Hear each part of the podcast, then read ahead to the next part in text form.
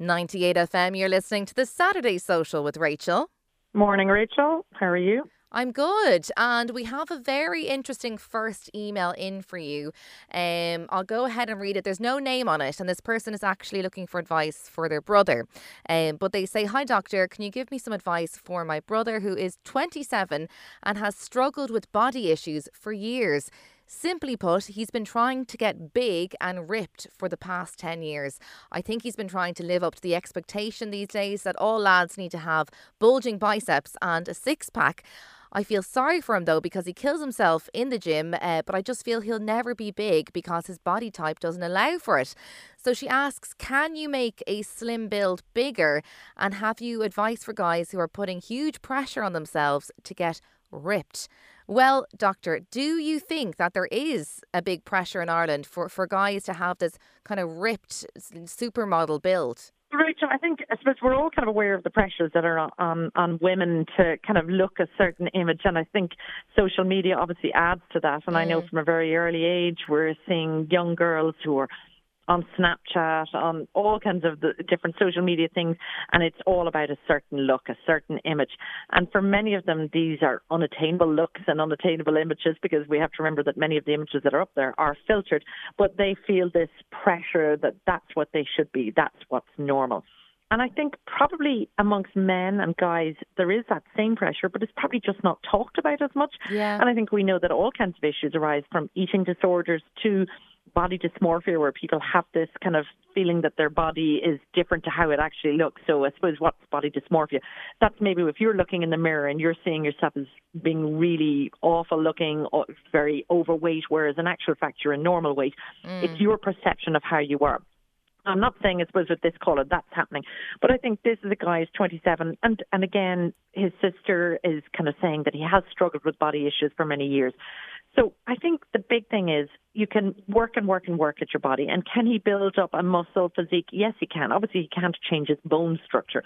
But he can change the muscle, what's overlying that. But the only issue with that is that we know that sometimes people will resort to medication, from steroids to other things, to try and do that. Yeah. And they can have long-lasting impact on their body, affecting their heart muscles, affecting their kidneys.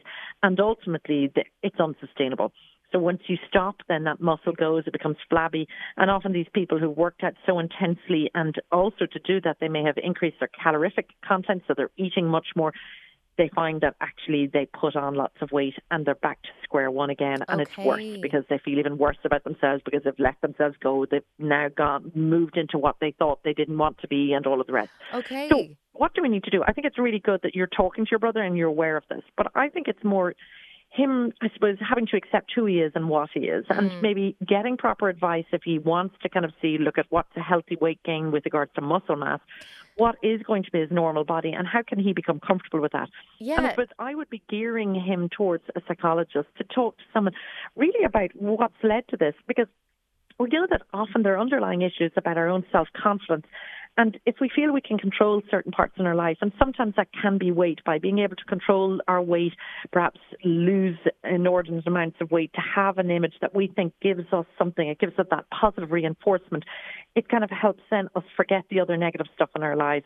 And I think that's where a good psychologist is kind of going to go back and say, well, why do you want to be this way? What's with this look? Because 10 years is a long time to kind of be, so he's 27 now, that's 17, 10 years he's been kind of trying to get this, whatever he thinks is this kind of perfect body. But from what you're saying, Dr. Ilona, so, you know, obviously we're all born with certain body shapes or body types, but you're saying, you know, you can, you know, I suppose maybe sculpt that body, but I suppose someone who's naturally a slim build is never going to look like Arnold Schwarzenegger.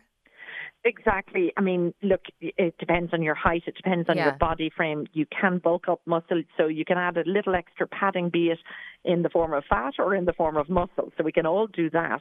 But ultimately, you can't turn yourself from a 5'10" person into a 6'2" person. And similarly, you can't add strength and length to your arms and your legs. So that's never going to be possible. But I think the really sad thing is that this is someone for 10 years that has been fighting their body and trying to gain an image that they feel is important to them, and it's to understand that. And you know, when we're caught up at something like that, I think sometimes we're losing out on other aspects of our life perhaps not being as happy as we want to be, not being able to focus on other things in our life. And I think that's the really important thing. When something like this is taking over your life, you know there's an issue, there's a problem, and you need to get help for it. But I think one good group, especially if it's with regard to eating and potentially eating disorders, is Bodywise, and that's spelled with a Y, so Bodys, I think is how it's spelled if you Google that. And they offer huge support to people on helping them with all of this kind of body image and kind of potential eating disorder issues that may be arising. Okay, great. I hope our listener goes, checks them out. Bodywise, they are a fantastic group. Now, next up, Dr. Ilona, I am going to mention the dreaded C word, unfortunately, but it is an email that has come in from Maura. And she says, I know everyone's so sick of hearing about COVID, but I have a few questions about the Omicron variant after having it myself over Christmas. Firstly, even though I'm completely negative by now, I still have a bit of a cough and scratchy throat. Is this normal? Will it go away? Secondly, I keep hearing about viral load and I'm wondering what that means. And if you have too much if you have too much of it, can it make you sick? And lastly, how immune are you against COVID if you've had the Omicron variant? Lots of questions there. Lots in that. So I'm going to start with the viral load. And what is viral load? So viral load is a measure of the actual amount of virus in your system at a given time. Okay. And you can have viral load for any virus. And we know that during your infection, you'll slowly start so you become infected with the virus. You meet somebody with it or you get contaminated in some way. And this virus starts replicating, meaning reproducing in your body. And as it does, the amount of it goes up. And as it starts to rise, you're more likely to get symptoms. But more importantly, when you're reaching the peak, that is when you are most infectious. So that is the period of time that we want you to keep away from others, which is why the message has always been, if you have any symptoms, isolate, because that obviously, if you have symptoms, you probably have a high viral load of some sort. And obviously, if it's COVID and Omicron, especially at the moment, you're more likely to be able to spread it to others. But that virus will reach a peak and then it will start to drop. So I suppose with every illness, from influenza to chickenpox, we have some sense of how long the viral load will be high and therefore what is that period of time that you're infectious for. So let's say the likes of chickenpox. Everybody's heard of chickenpox and most people have probably had it.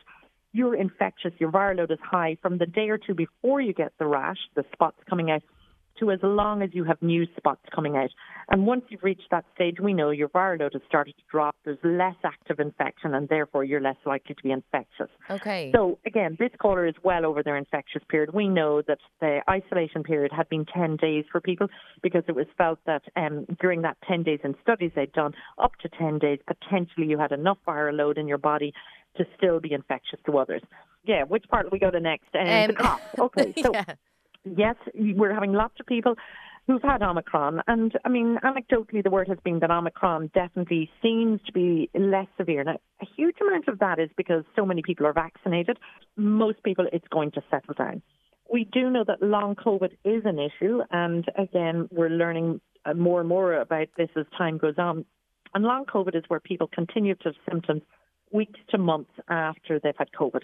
Now, thankfully, the numbers appear to be low in that, and the symptoms do vary. It can be some people complaining of fatigue, to ongoing cough, to some people having palpitations, to shortness of breath. So everybody's a bit different. But I think, if you're having ongoing symptoms, it's probably worth just maybe logging those with your GP. And lastly, Dr. Ilona, yes, are you immune?